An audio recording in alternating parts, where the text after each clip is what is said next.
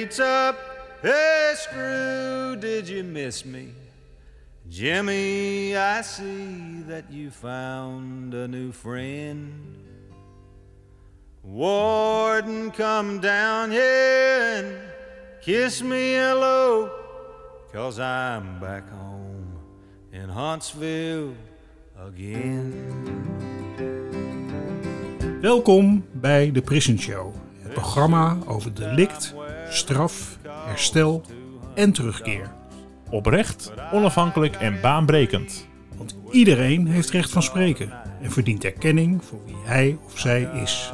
Met Edwin En Frans. Yes, I'm back home in Huntsville again. Ja, welkom vanuit Westzaan. Is dit weer een nieuwe editie van de Prison Show podcast. En ik vind het altijd heerlijk om hier op de fiets morgens naartoe te rijden. We nemen dit eh, op op eh, woensdag, deze podcast deze week. En ehm, de zomer is echt aangebroken. Zeker, volgens mij ben jij een paar keer afgestapt om van het mooie landschap te genieten. Nou, maar ook om even met het, het kleine truitje wat ik nog aan had vanmorgen... om dat toch zo snel mogelijk uit te doen en, eh, en in mijn tas te stoppen. Ja. En als je dan hier Westzaan infietst, over de Westzaanendijk vanuit Zaandam... dan ruik je de landerijen, die, dat, dat gras en eh, nou ja, wat de koeien daarachter laten... dat ruik je ook. Maar dat is hele gezonde Hollandse lucht, zeggen ze dan, hè? Ja, ja. En dan kom ik helemaal weer met een eh, open mind kom ik bij hier binnen. Dan lopen we Ja. naar het kamertje wat jij voor de gelegenheid hebt omgebouwd tot podcaststudio. En dan eh, heb ik weer helemaal zin om een mooi gesprek te voeren.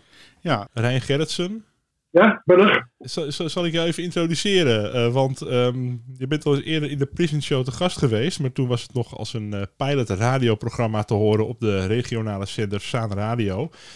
En toen Ja. spraken we over de zaak Bij Basin. Natuurlijk een zaak die wel vaker te sprake komt in de Prison Show.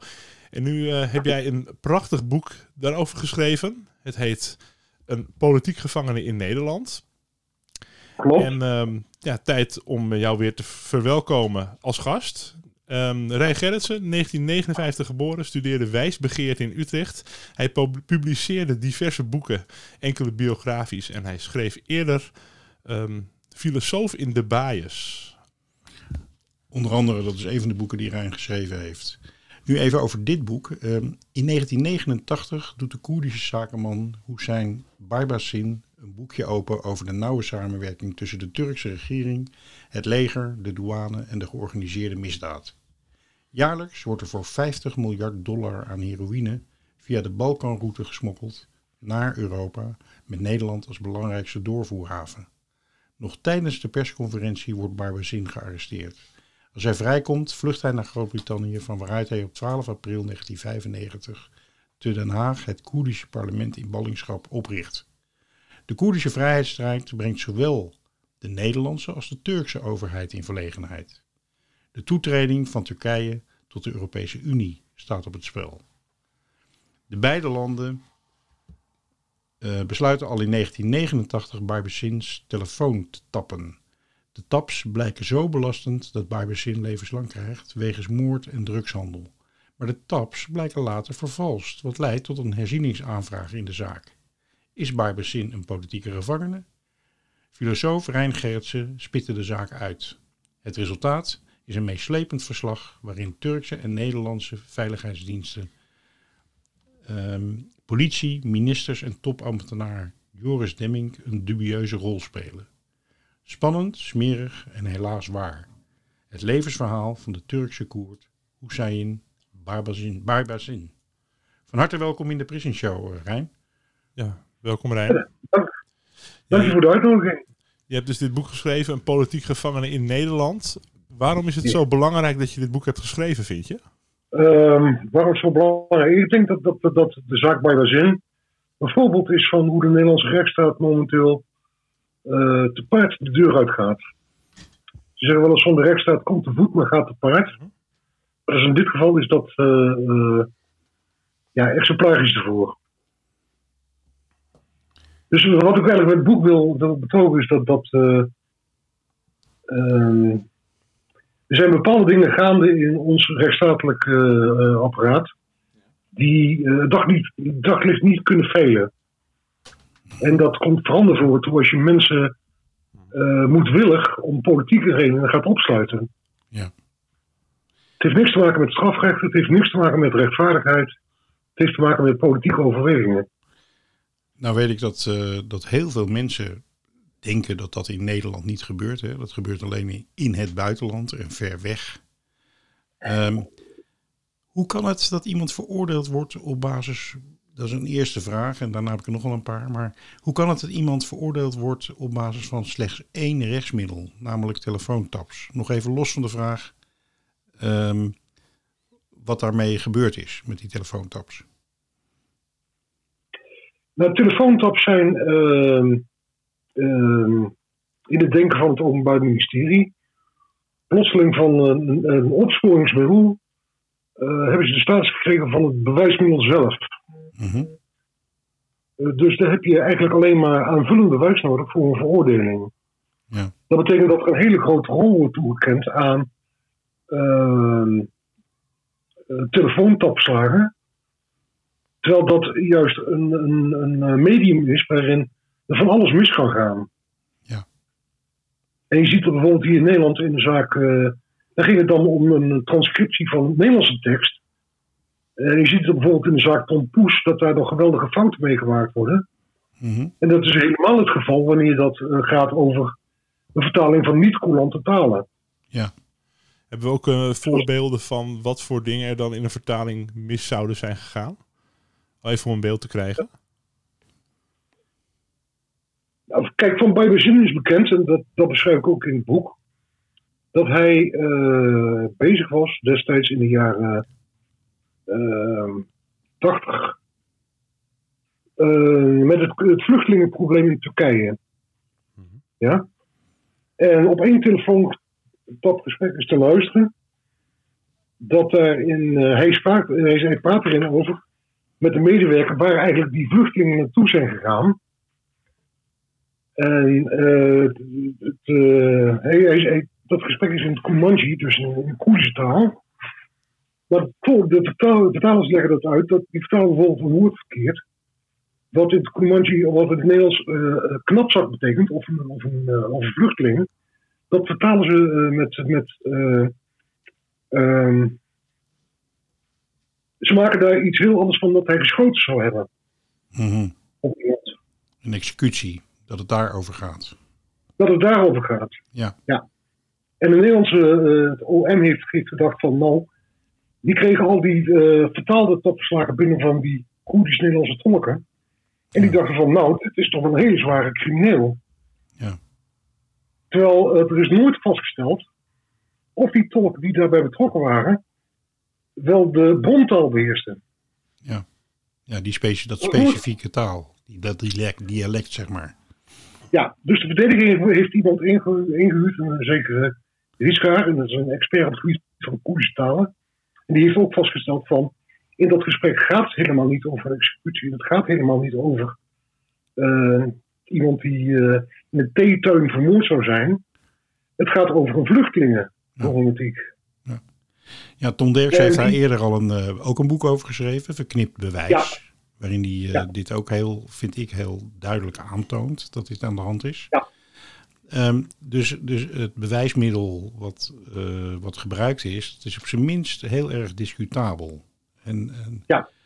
wat, wat, wat me dan enorm verbaast, en ik denk de luisteraar ook, ehm, hoe is het in godsnaam mogelijk dat rechters op basis hiervan iemand veroordelen, eh, kennelijk om politieke redenen.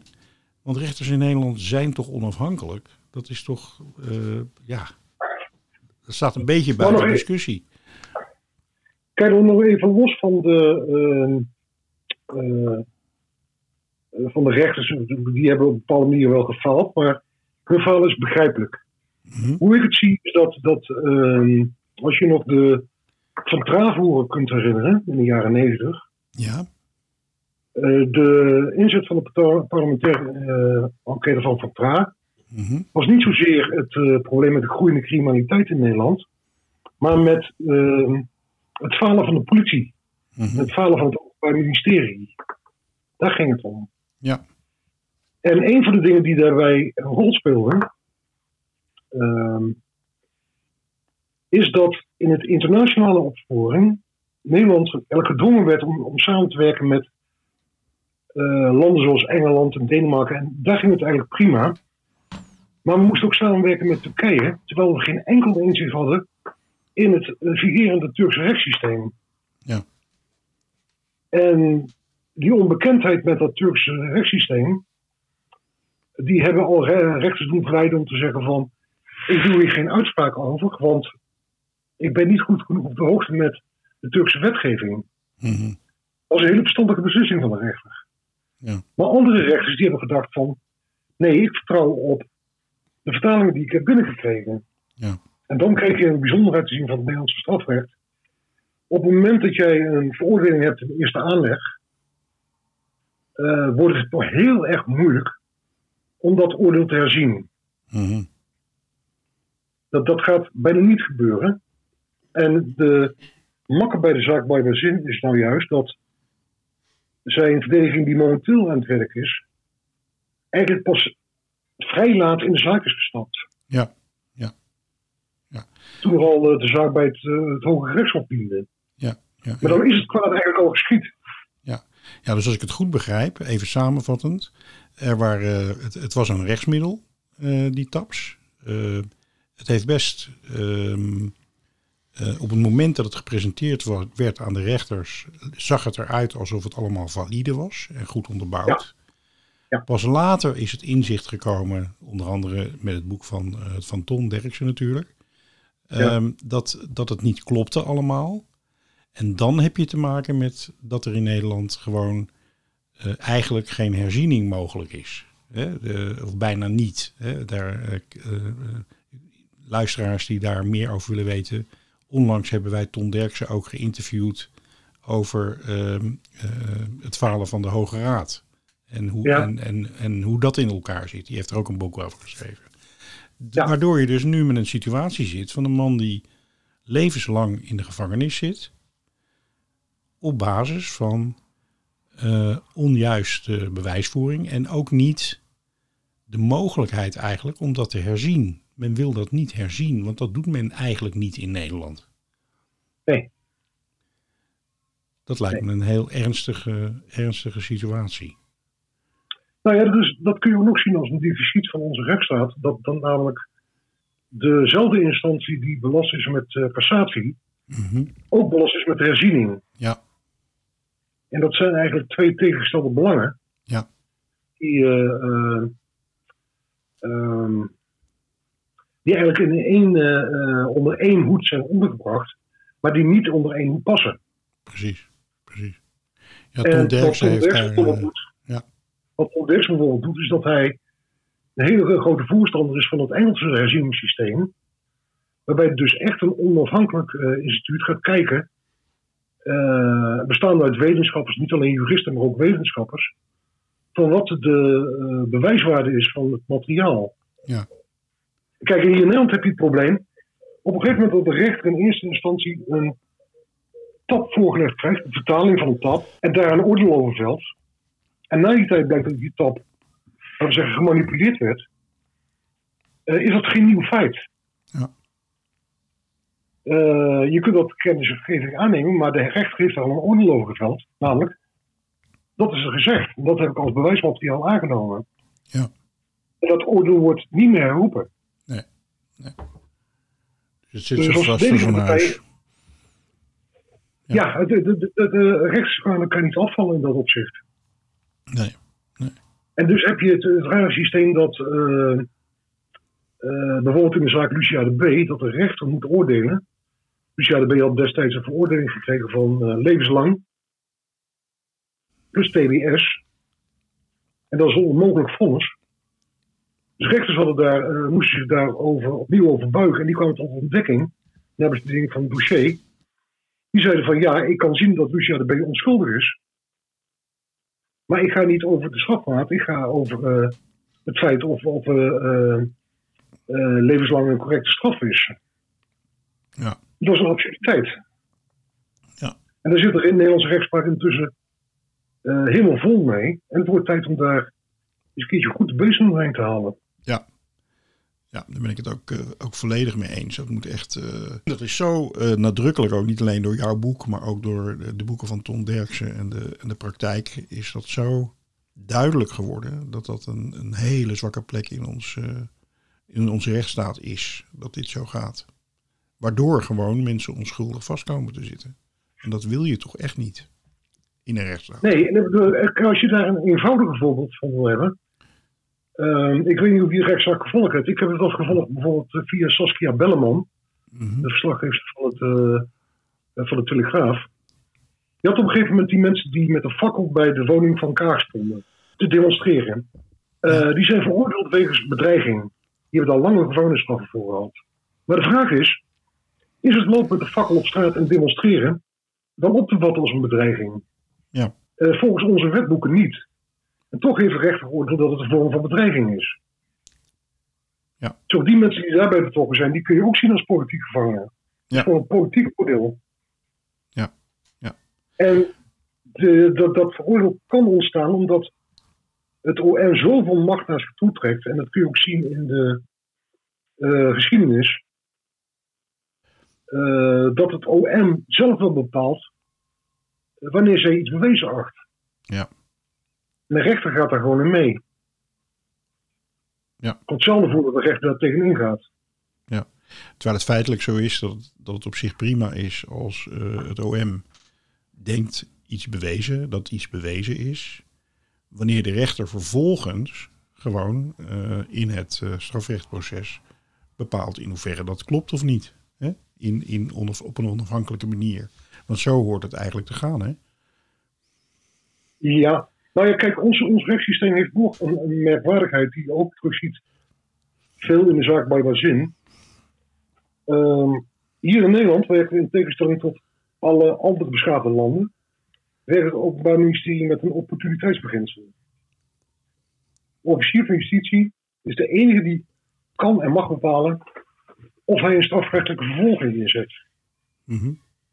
Andere landen die werken met een legaliteitsbeginsel. Als een daad strafbaar is en een daad kan bewezen worden, moet de officier van justitie vervolgen. Oké.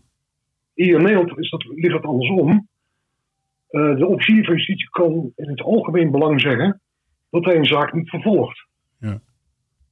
Je ziet het voor- veel voorkomen in het geval van de heer Demming. Ja. Daarin achter de officier van justitie het niet het algemeen belang om te vervolgen.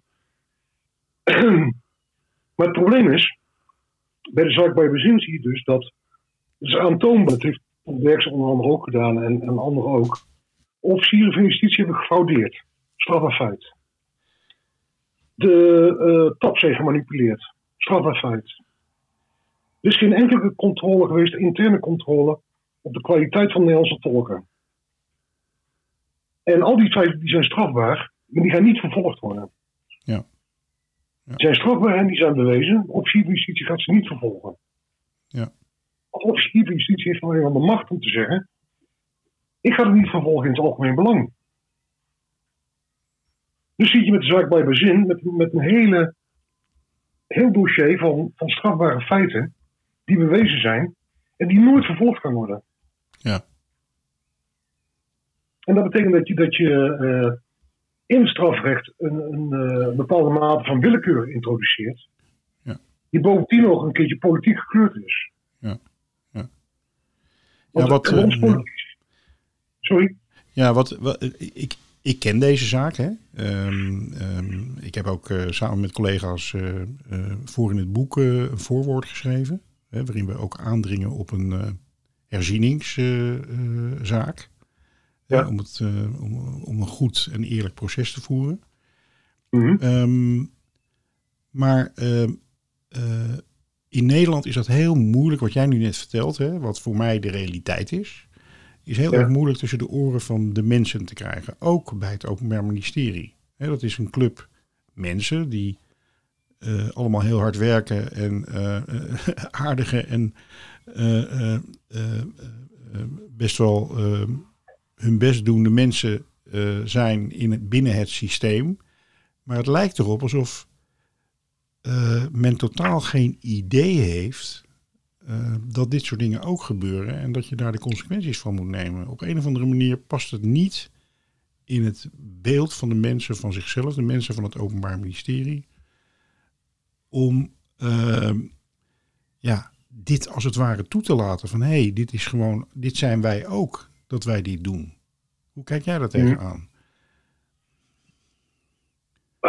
Uh, hoe ik er tegenaan kijk, uh, wil ik ook even terugkeren naar het boek, want dat is echt voor de, voor de zaak bij bezin van Ja. belang. Ja, Gisteren hoorde ik een, een journaaluitzending van eh, de heer Erdogan.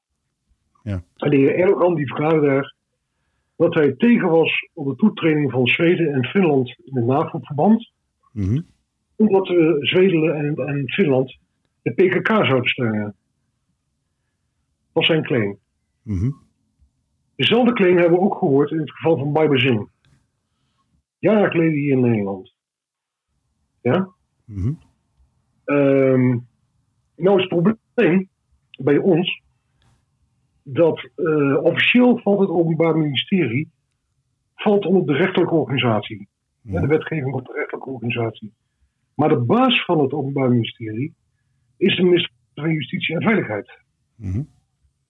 En dat is een politieke club. Dus qua, qua functioneren, qua beleidsvorming, qua uitvoering van het beleid, valt de, het Openbaar Ministerie onder de uitvoerende macht. mhm.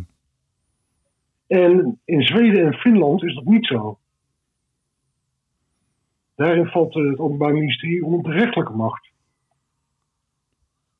Snap je het probleem? Ja, zeker. Want eh, dat betekent dus dat, dat er een, een probleem is met onafhankelijkheid. Juist. Dat Ja. is een heel groot probleem. Want dat betekent dat, dat, dat onze trios politica eh, niet zo goed werkt als hij wel zou moeten werken. Ja. Ja. Op het moment dat het openbaar minister, eh, op het moment dat de minister van Justitie zegt van dit is onze eh, besluitvorming en dit is ons beleid, dan heb je gedefinieerd wat criminaliteit is. Ja. En zo deden wij dat ook in Nederland. De PKK werd destijds bij ons tot een terroristische organisatie uit, uitgeroepen. En ook op de lijst van de verboden organisaties geplaatst. In Zweden en Finland zal dat niet zo vaak lopen, omdat het Openbaar Ministerie daar valt onder de rechtelijke macht en niet onder de uitvoerende. Ja. En bij ons lopen die allemaal in elkaar over. Ja, helder, helder. Wat ik, ehm, eh, dit is denk ik hele belangrijke informatie eh, over, de, over de Nederlandse context. En over hoe wij kennelijk dingen doen. Ehm, ik ben zelf heel erg eh, eh, geboeid geweest eh, over de passages waarin je schrijft over de Turks-Koerdische context. En de geschiedenis en dat soort dingen. Ehm, Ja. Heel uitgebreid, dat vond ik heel leerzaam. Gaf heel veel achtergrond. Ehm, nou, we kunnen dat natuurlijk niet allemaal behandelen hier. Mensen moeten vooral ook het boek kopen, wat overigens ook heel fijn is om te lezen. Ehm, maar wat zijn nou de belangrijke dingen die je in deze context van de zaak Barbezin zou willen zeggen over de Turks-Koerdische context? Die mensen niet weten over het algemeen. Ja, er- valt zo ontzettend hoop over te zeggen. Maar laat Ja. ik één ding eh, eh, zeggen. eh, dat komt ook in het boek voor. Kijk, ik heb zo even een gesprek aangegeven. Wij Nederlanders weten eigenlijk niets van de Turkse strafwetgeving. Mhm, De, Turkse wetgeving op de strafvorderingen. Destijds was het zo, toen de Koerden in Turkije vervolgd werden. Dat was vooral in de jaren negentig was dat het geval. ehm, gingen heel veel Koerden in diaspora. Die ontvluchtten het land. Er werden duizenden Koerden die werden in, in eh, Turkije vermoord. In, in 1995 waren het geloof ik 19.000 mhm, werden gewoon langs de kant van de weg lagen die daar. Eh, ze werden gebombardeerd. Nederlands materiaal. Ze werden uh, achter tanks gebonden. Nederlands materiaal. Hans van Mierlo heeft, heeft daar de uh, Nederlandse oorlogsmateriaal uh, vrijelijk voor beschikbaar gesteld. mhm, Uh, Nederlandse munitiefabrieken, die stonden in Turkije. De productielijnen. Ja. Je hebt bijvoorbeeld een Nederlands bedrijf, Eurometaal heet dat. ja. Bekend bedrijf. grote wapen. Heel bekend bedrijf, ja. heel bekend bedrijf. De productiefabrieken daarvan, die staan in Kirikala. Dat ligt onder Ankara, Turkije. Hmm. Uh, wat je dus ziet is dat uh, van, die, van die Turkse mensen, die de Turkse Koerden die in diaspora gingen, kwamen er heel wat in Nederland terecht. En als het raar in de zaak bij Wazin, ehm een van die Turkse Koerden die in Nederland terecht kwam, was de heer Yusuf Yeşilgöz. Mhm. Dat is de vader van onze huidige minister van Justitie en Veiligheid. En die ging werken bij het Willem Pomp Instituut. De strafrechtsfaculteit in Utrecht was dat, hè? Ja. Maar meneer Yeşilgöz werkte tevens, eh, behalve bij het Willem Pomp Instituut, werkte hij ook voor het kernteam NON. Het kernteam NON, eh, dus het kernteam Noord-Oost-Nederland, was de afdeling van de politie. Die belast ons met de strafrechtelijk onderzoek in Turkije. Ja. Wat meneer Yeşilgöz dus deed, was dat hij Koerden erbij lapte. Zijn eigen volk. Waarom deed die man dat? Het kernteam NON heeft in het hele bestaan. En de- je, je kunt daar de evaluatierapport van bijnemen, die staan achter in het register vermeld. Kernteam NON heeft in het totale bestaan 51 zaken opgelost. En van die 71 zaken waren 51 zaken die betrekking hadden op Koerden. Mhm. Iets anders lossen ze niet op. Als je praat over etnische profilering, dan is dat een voorbeeld van etnische profilering. Mhm. Die meneer Jesselgus die krijgt het ook voor elkaar om bij bezin in de gevangenis te interviewen, zonder erbij te vertellen dat hij eh, bij de politie werkt. Mhm. En het materiaal wat hij daarvoor heeft gebruikt, in zogenaamde interviews met Bijbezin, daar is naderhand een boek over verschenen, de Turkse maffia. waar- Waarin blijkt eh, dat, dat geen enkele uitspraak die de heer Jezus doet op de klopt. Mhm. Het verhaal is er gewoon helemaal bij verzonnen. Ja.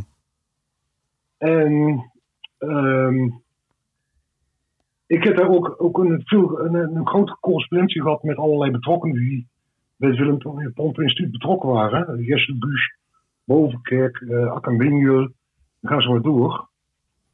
Ehm, Ook ze nou kwamen aan bewijsmateriaal uit Turkije. Van de koer die ze hier eh eh, opspoorden en vervolgden. Mhm.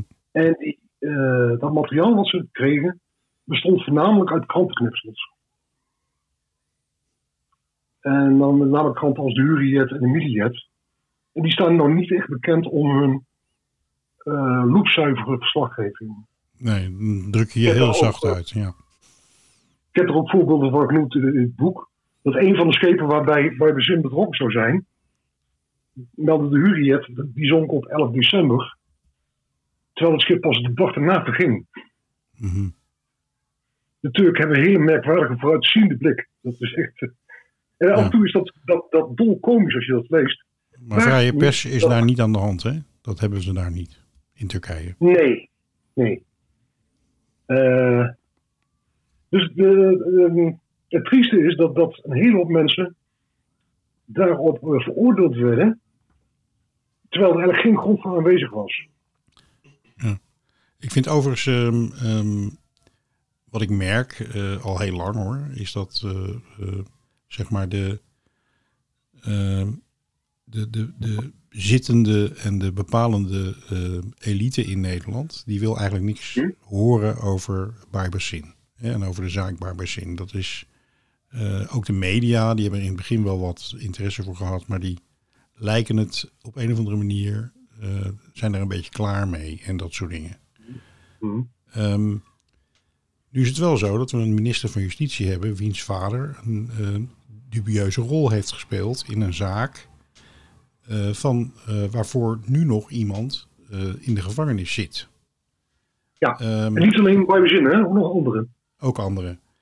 Ja. Nou is het niet zo dat de minister verantwoordelijk is voor wat haar vader gedaan heeft. Nee, Maar het is wel belangrijk om, ik zou het belangrijk vinden, om te horen wat zij hiervan vindt. En of ze hier eh, eh, afstand van neemt of niet. ik heb haar aangeschreven en ze heeft ook antwoord gegeven. Oké, En dat. eh, ik heb nou geprobeerd om natuurlijk eh wederhoor te krijgen van de heer Jesterbuus zelf. Mhm. Maar ik kreeg antwoord via zijn dochter, dus de, de huidige minister. ja.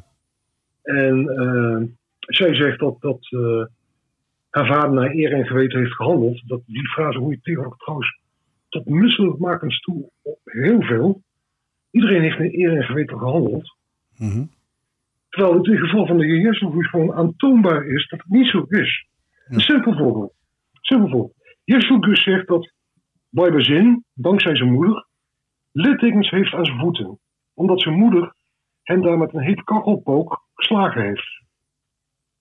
Dus toen ik in de gevangenis een keertje Barbazin ontmoette, zei ik van ik wil je blote poot wel eens zien.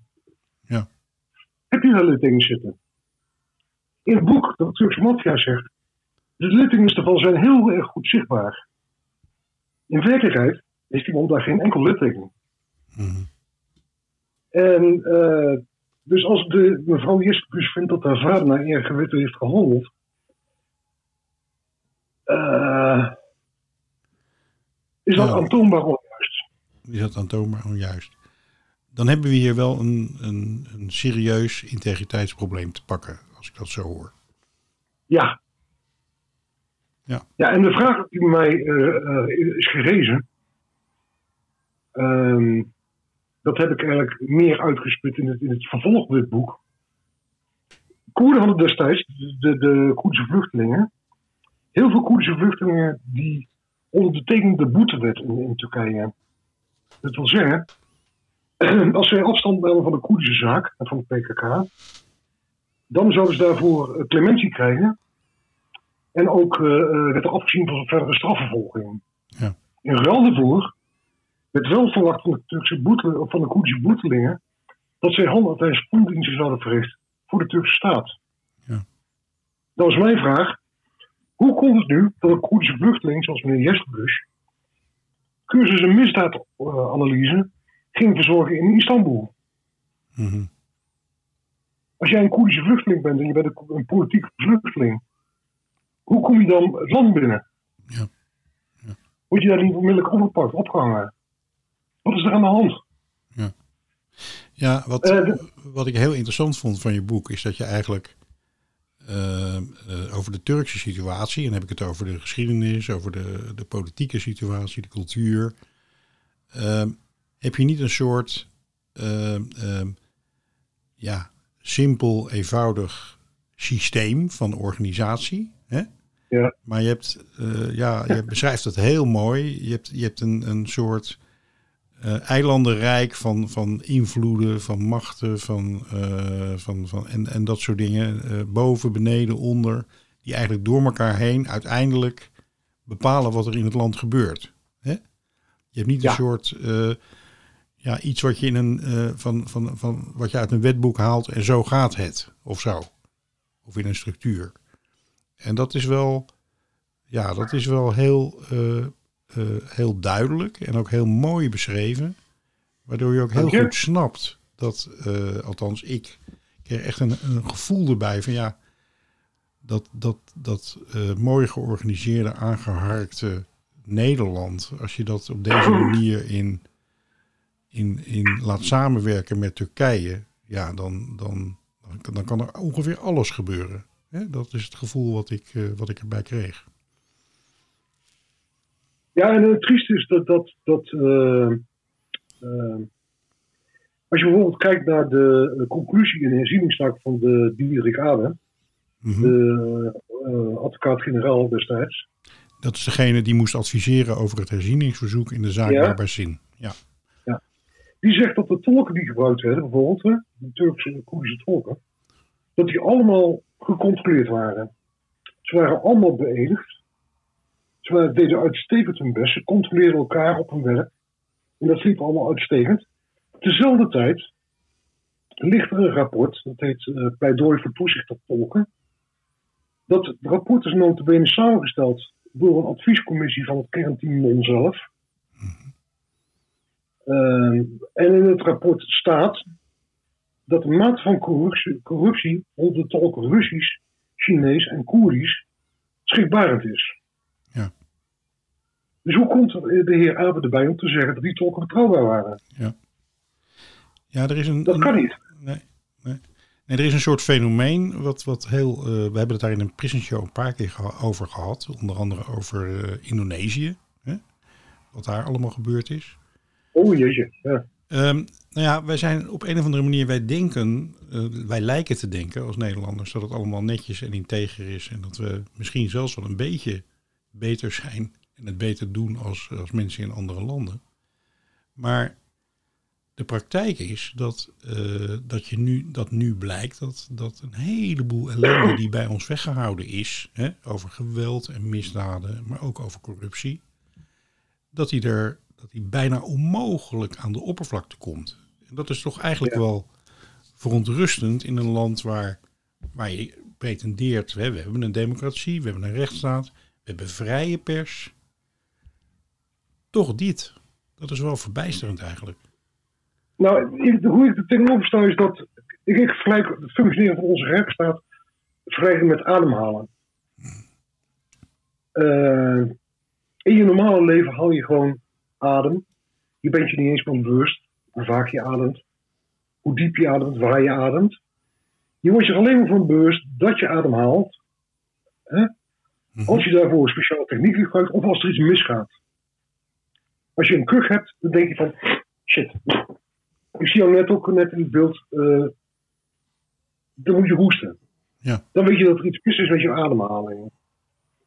En onze rechtsstaat functioneert zo. Tom Derks heeft het wel eens zo gezegd. Van, ehm, het functioneert vlekkeloos. Totdat je ermee in aanraking komt. Ja. Dan weet je dat er iets mis, mis, mis is. Ja. Je weet zelf wel als ex-gevangenisdirecteur. eh, hoe jouw leven eruit ziet als je een justitiële aantekening krijgt. Dan, ben je niet eens, dan heb je niet eens een veroordeling gehad. Maar je bent verdachte geweest ooit. Of je hebt eh, ergens anders een justitiële aantekening. Je hele leven is naar de kloten. Je moet van verschrikkelijk goede huizen komen. En dan ben je niet eens officieel schuldig bevonden. Je hebt alleen maar een aantekening. Probeer er maar eens een keertje een vochtverklaring te krijgen. Probeer er maar eens een keertje een, eh, normaal leven op te bouwen. Het gaat je niet lukken. En het komt allemaal door een, een, eh, een, zeggen, een ademhalingsapparaat dat op zich goed functioneert. Behalve als er iets, eh, als er een obstructie is. Ja.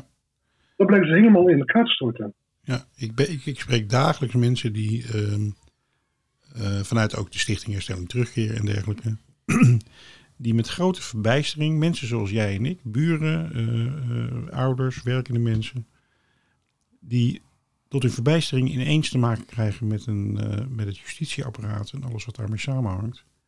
Hm. En ehm, ja, ineens in een wereld terechtkomen waarvan ze nooit geweten hebben dat die bestond. Nee. Dus pas wanneer het jou overkomt, of je kind, of je partner, of je ouders, dan gaat er ineens een wereld voor je open eigenlijk. Ja, een recent voorbeeld, dat, dat is mijzelf ook overkomen. Ik denk dat heel veel mensen dat eh, ook wel herkenbaar zullen vinden. Ehm, het is bekend geworden dat wij zijn, ik en mijn vrouw en mijn kinderen, zijn gedupeerd in de kindertoeslagenaffaire. Mhm. Je neemt aan dat, dat eh, wij verzorgden onze belastingaangifte allemaal via een boekhouder. En alles werd, werd keurig opgeschreven. En op een gegeven moment zagen wij dat, dat eh, eh, het helemaal niet goed ging met die terugbetalingen. En we moesten gigantische bedragen terugbetalen. Maar als burger ga je ervan uit dat, dat eh, ze zullen wel gelijk hebben. Ze, wij hebben iets verkeerds gedaan. Ja. we hebben formulieren niet goed ingevuld of wat dan ook. Achteraf blijkt dat eh, de instantie die de burgers had moeten beschermen, dat juist niet deed. En ze eh, ging betichten van fraude. Ja. En dat is een beetje de makke met ons hele justitieapparaat, vind ik. En dat kan ik ook wel eh, aardig eh, hard maken. Is dat waar het, waar het justitieapparaat vroeger opgericht was om eh, de burgers te beschermen, Ja. eh, daarin is nu kenmerkend dat het de burgers wantrouwt. Ja. Als je op het moment dat je met justitie in aanraking bent geweest, dan ben je fout.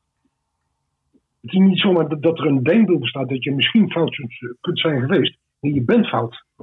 Ja. En door dat wantrouwen van de ene kant komt er ook weer wantrouwen nu vanaf de andere kant dat de burgers het systeem niet meer gaan vertrouwen.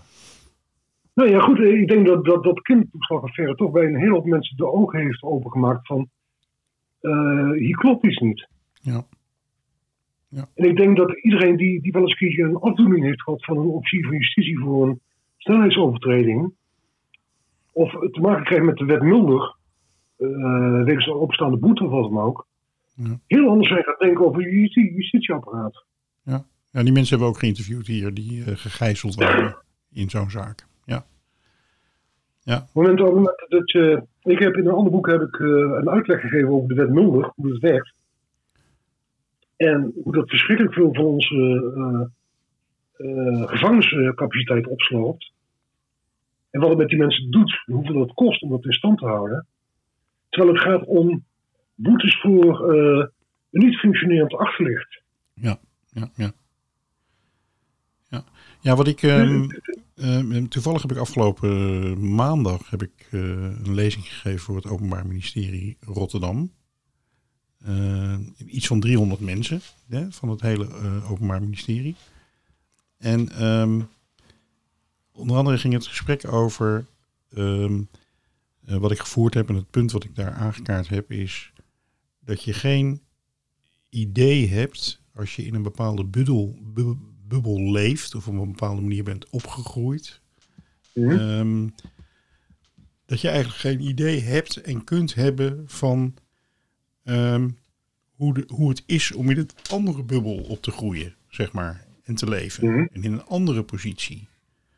En ehm, omdat de indruk die ik heel erg heb, is dat eh, men het idee heeft, als men kijkt naar een verdachte bijvoorbeeld, of naar een zaak, dat officieren van justitie het idee heb- hebben dat ze dat wel weten, zeg maar. Dat ze wel Ja. weten hoe dat zit bij die anderen. En op basis daarvan handelen. En het tweede ding wat me opviel, daar heb ik het ook met daarover gehad, is dat ehm, men denkt, eh, men, men onvoldoende zich bewust is van de destructieve kant van systemen. Hè? Eh, waar jij het Ja. eh, in je boek en in deze podcast ook over hebt, is dat er zijn een aantal weeffouten in het systeem, maar er zijn gewoon ook een aantal misstanden als gevolg daarvan. Ja. En feitelijk zou je, als je functioneert binnen een organisatie, bijvoorbeeld de gevangenis of bijvoorbeeld het OM, dat je eigenlijk je heel erg bewust moet zijn dat er ook heel veel dingen fout gaan. En dat je daar heel alert op moet zijn. Dat dat eigenlijk heel gemakkelijk en automatisch gebeurt. Hè, terwijl jij gewoon je best doet. Nou, dat bewustzijn, ik vind zelf dat dat heel, heel eh, weinig ontwikkeld is. Ik ben het helemaal met je eens. Ik, ik geef wel zelf wel eens lezingen aan eh, politiescholen. Mhm. Je ziet bijvoorbeeld op politiescholen dat ze geen idee hebben hoe gevangenis werkt. Wat, wat, wat, wat een gevangenis is. Daar hebben ze geen idee van. Dat vind ik toch heel, heel erg. eh, allemaal gescheiden compartimenten van, eh, Ja. oh jee. Ik moet trouwens ook zeggen dat, dat tijdens die, die eh, bijeenkomst op de politieschool. ben ik ook een enorme waardering gaan krijgen voor de politie. Ja, tuurlijk. Tuurlijk. En wij hebben als, als nationaal motto waakzaam en dienstbaar. Voor het waakzame gedeelte heb ik geen goed woord over. Voor het dienstbare gedeelte van de politie, petje af. Ja, om hem nog misschien even nog heel precies neer te zetten. Ehm, het is niet gek, en je kan het ook niemand verwijten, dat hij dingen niet weet. Hè? Niet weet, dat hij geen besef heeft, geen nul, geen idee heeft hoe dingen in elkaar zitten en hoe het werkt. Ja. Eh, hoe moet je weten hoe het is om in de gevangenis te zitten als je er niet in zit, bijvoorbeeld? Ja. Ehm, wat vooral een punt is, dat mensen niet weten wat ze niet weten. Dus ze denken dat ze het weten, maar ze weten het niet. En waarom weten ze het Nee. niet? Omdat ze niet weten dat ze het niet weten. Het klinkt een beetje raar als, als zinnetje, maar dit is precies waar eh, ik heel vaak tegen aanloop. Als, in, in, in, als ik praat met mensen die op verschillende plekken in het systeem werken, dat ze geen idee hebben, dus gewoon niet weten, niet alleen eh, hoe het is om in de gevangenis te zijn. Maar ze weten ook niet dat ze dat niet weten. Snap je? Nee, nee, ja, dat is, bedoel, het is een Socratisch probleem. Ja, bedoel, eh, eh, ik weet dat ik niet weet. Ja. Dat is een heel belangrijk inzicht. Ja, Maar het wordt nog triester als je eh, bijvoorbeeld zoals meneer Abe het wel weet. Ja. En dan, eh, laten we zeggen, daarvoor een blind oog hebt. Bijvoorbeeld, ehm, bij het kernteam NON destijds was een, een, een eh, afdelingshoofd van Leeuwen, heette die man. En die persoon, en dat weet meneer Abe ook, die gaf zijn medewerkers instructiefilms over het verhoren van gevangenen. En die liet dan videofilms van het verhoren van gevangenen. Waarbij bij de gevangenen ledematen werden afgeknipt. Zo staat het in het rapport. Als je dat weet, Frans, en je weet dat dat gebeurt, dan zou je toch zeggen van, net zoals Van Traal ook al betonen, het hele politieapparaat moet doorgelicht worden, Ja. gezuiverd worden. Eh, integriteit, eerlijkheid behoort bovenaan te staan. Je kunt toch niet hebben dat teamleiders dat soort instructiefilms gaan tonen? ja, ja.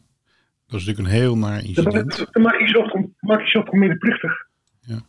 Wat- Het is een heel naar incident. Maar wat ik, wat ik, ehm, wat ik ook zie, is dat, dat goede mensen, die op zich heel erg hun best doen, zelfs, die je zelfs idealisten kunt noemen, hè, die, die de wereld beter willen maken, dat die ehm, eh, tijdens hun werk aanlopen tegen eh, morele dilemma's. Hè, waar, ze, eh, het waar ze soms zich ook van bewust zijn. Ik denk dat bijvoorbeeld zo meneer Aben zich best bewust was van de morele dilemma's in zijn rol.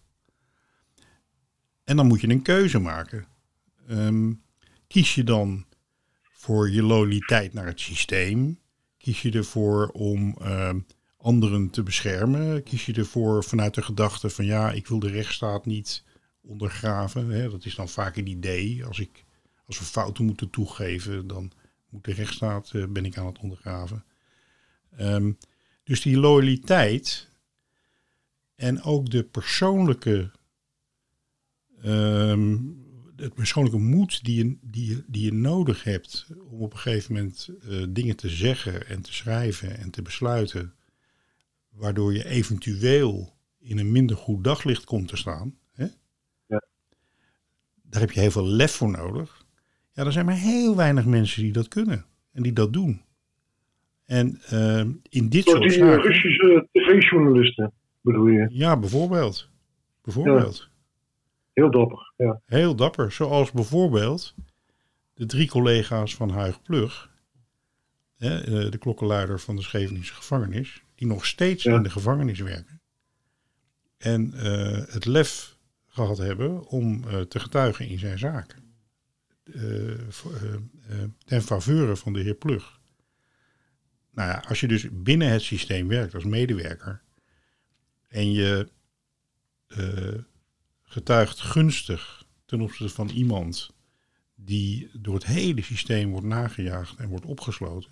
Even los van de waarheidsvinding en dat soort dingen. Nou, dan, Mhm. dan laat je gedrag zien wat maar heel weinig voorkomt. Ik heb echt heel een diep respect voor deze mannen dat ze dit gedaan hebben. Nee, ik weet niet wat er met Huigpluk gebeurd is, eh, Frans. Nee, Huig is eh, eh, klokkenluider. hij heeft met borden gelopen en dat soort dingen. Een man die verder helemaal niet gewelddadig is. Hij is ook in deze prison show geweest. Ja. En onlangs ehm, ehm, ja, heeft hij dus in de detentie gezeten. Vanwege het feit dat hij de premier zou bedreigen en allemaal dat soort dingen. En, en ontoelaatbare uitspraken zou doen. Hij heeft twee keer gedetineerd gezeten. En in, in zijn zaak getuigen dus collega's die nu nog in het systeem werken. In aanwezigheid ook van een gevangenisdirecteur. Nou, Ja. ik vind dat heel moedig gedrag. En dat, Dat, zie je dat, ben ik eigenlijk... met, dat ben ik helemaal met je eens, Frans. Dat, dat, is- dat is ook bewonderenswaardig. Ja. Je, je zult je herinneren dat ik ooit een keertje, eh, of ooit een keertje, ik heb destijds het boek van eh eh Philippe Zimbardo vertaald. Samen met Fleur van Vliet. Het Lucifer-effect. Ja, ja, ja, zeker. Ja.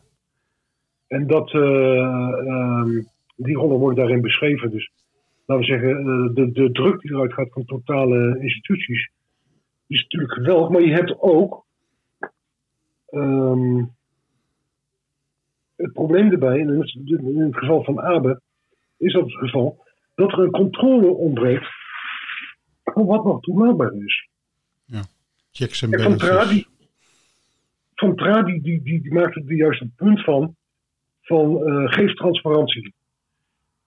Wees duidelijk in je instructies. Eh,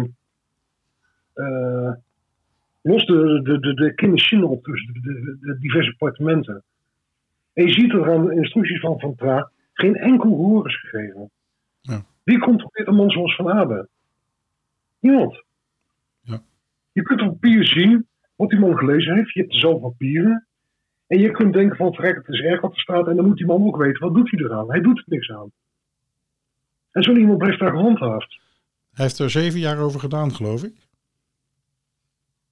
Over dat, Ja, eh, ik had het twee weken al kunnen doen, maar eh, hij heeft er zeven jaar over gedaan. Ja, maar, ja ik, ik noem die zeven jaar omdat het ook opnieuw weer zeven jaar waren dat er een mens in de gevangenis zat, hè? Waar het over ging. Ja, ja, exact. exact. Ja. En daarbij, daarbij ook nog eens iets, eh, eh, Frans. Jij weet dat er die bijeenkomsten zijn geweest met getuigen en eh, ook getuigengehoren zijn geweest in de aanwezigheid van Abe en Adelle van der Plas en Bas van de Heuvel. Ja. En op een gegeven moment heeft Bas van de Heuvel tijdens een van die vergaderingen gezegd dat eh eh, Barbezin zal nooit de gevangenis levend verlaten. Ja. Ik snap, ik snap niet dat, dat eh, Abe op dat moment niet ingegrepen heeft. Hm.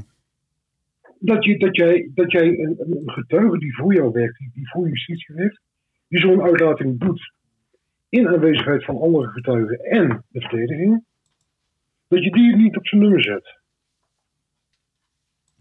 Waarom gebeurt het niet? Waarom spreekt niemand Abe daarop aan? Hm. Ik denk dat, dat Abe, eh, ik, ik krijg van alle kanten te horen dat Abe ontzettend intelligent is en ontzettend integer. Ik heb er niets van gemerkt. Van beide niet. Ja, wat ik, wat, ik, wat ik, maar dat is geheel voor mijn rekening hoor. Ik heb de indruk dat een, een rechtsgeleerde man, hè, eh, eh, min of meer een, een boekengeleerde, die komt in een, eh, in een, in een buitengewoon hectisch politiek, eh, eh, eh, strafrechtelijk eh, orkaan komt hij terecht. Hè? Eh, met, met, waar, waar aan alle kanten van alles aan de hand is en fout is en allemaal dat soort dingen. En ik heb zelf het Mhm. idee dat hij dat totaal niet heeft aangekund. En dat hij, dat hij ja, anders doe je er ook geen zeven jaar over om een, om een, systeem, om een advies te schrijven. En dat hij gewoon op een of andere manier eh, heeft overleefd en geprobeerd heeft om er op een of andere manier een, een goed einde aan te breiden.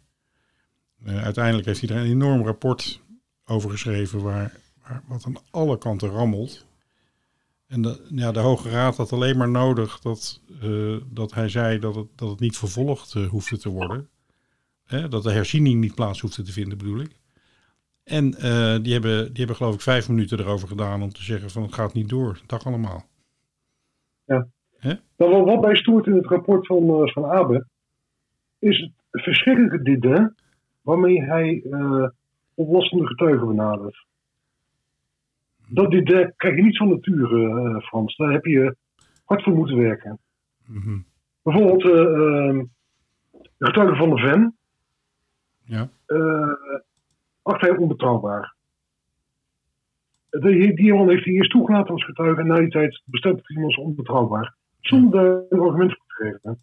Ja. Eh, Tom Derksen krijgt van Abe een uitleg in drie, vier pagina's. Krijgt, zo lang duurt die uitleg aan Tom Derksen. Hoe een telefoon werkt. Ja.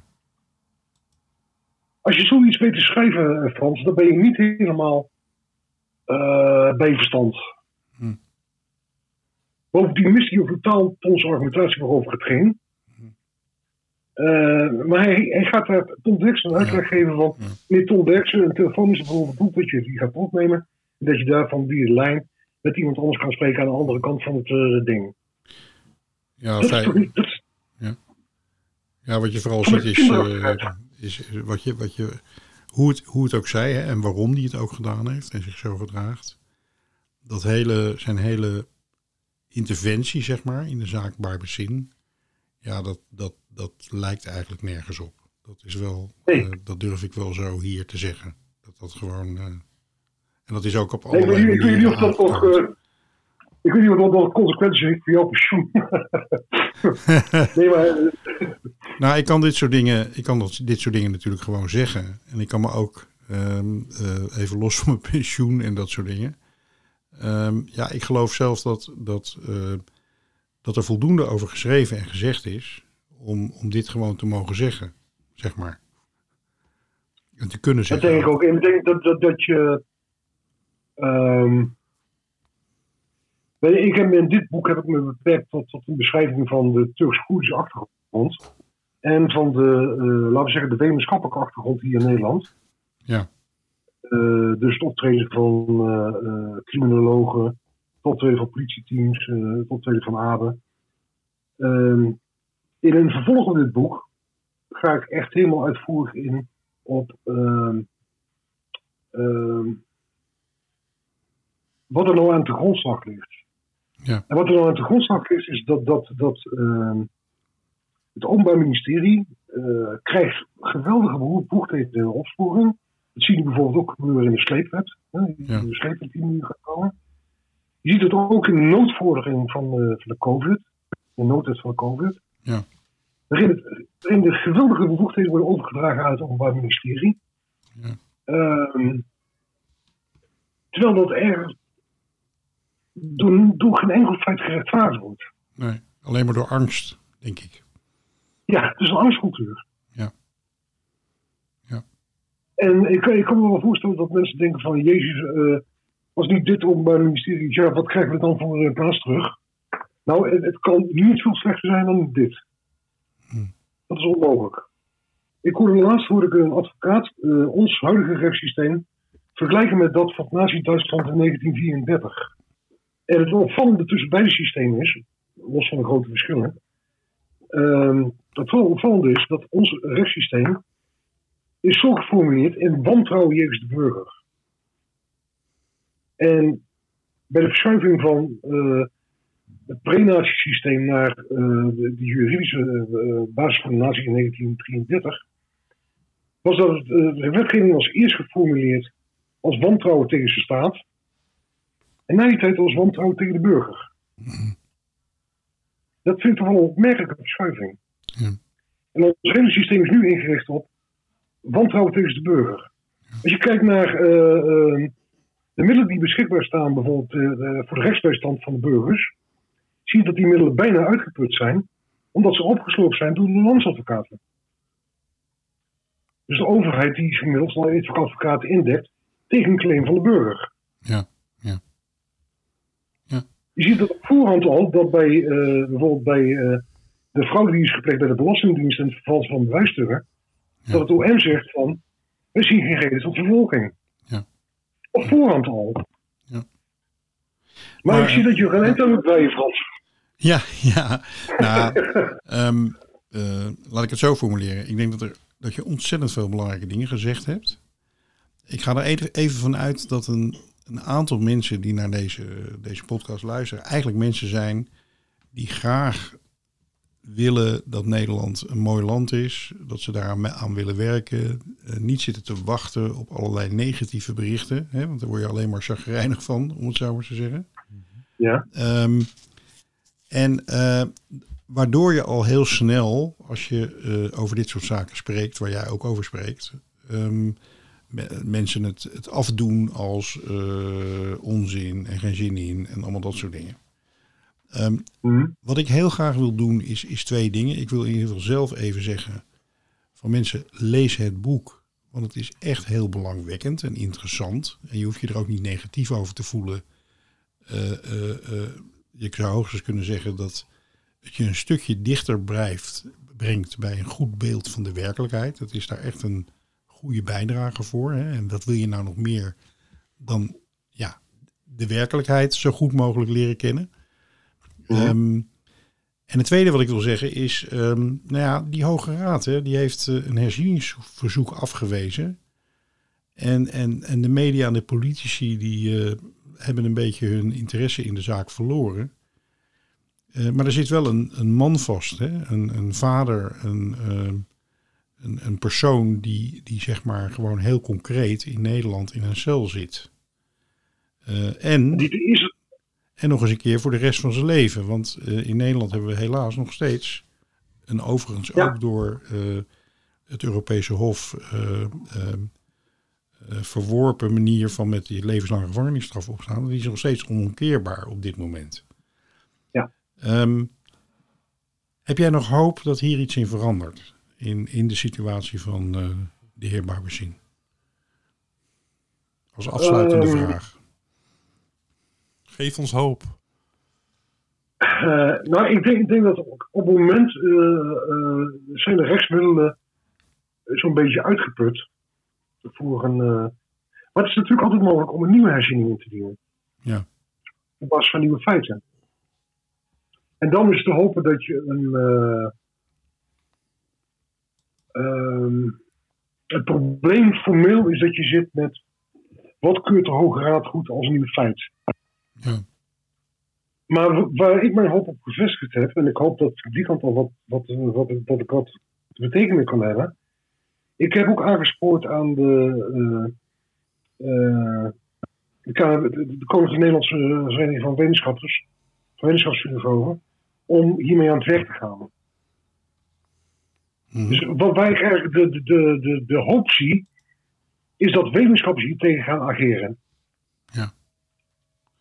Ik bedoel, eh, geen enkele wetenschapper die bij zijn volle verstand is, die kan het rapport lezen en zeggen van AB heeft gelijk. Ja, gewoon, Dat door logisch, gewoon door logisch na te denken. Ja. En ik hoop dat, dat we voldoende wetenschaps... Kijk, Tom heeft destijds voor elkaar gekregen bij de zaak Lucia de B.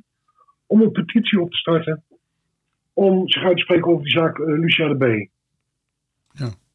Maar dat was een algehele eh, petitie. Wat ik wil is een petitie onder wetenschappers. Ja. Ik denk dat, dat van de kant van de wetenschappers daar enige eh, hoop te verwachten is. Maar je moet het niet hebben van de juristen. Nee. Dat is mijn idee. Het lijkt mij een hele, hele goede actie. Ik, ik hoop ook wel een beetje dat. Ik merk dat een beetje bij de jeugdzorg bijvoorbeeld, hè, bij de uithuisplaatsingen. Eh, daar is ook heel, heel, heel veel misgegaan met, eh, met mensen. Ehm, Ja. Op een of andere manier is daar ook weer een reactie op dat, dat men daar nu kritischer op lijkt te zijn in de praktijk. Dat men niet meer automatisch eh, meegaat in allerlei voorstellen om kinderen uit huis te plaatsen.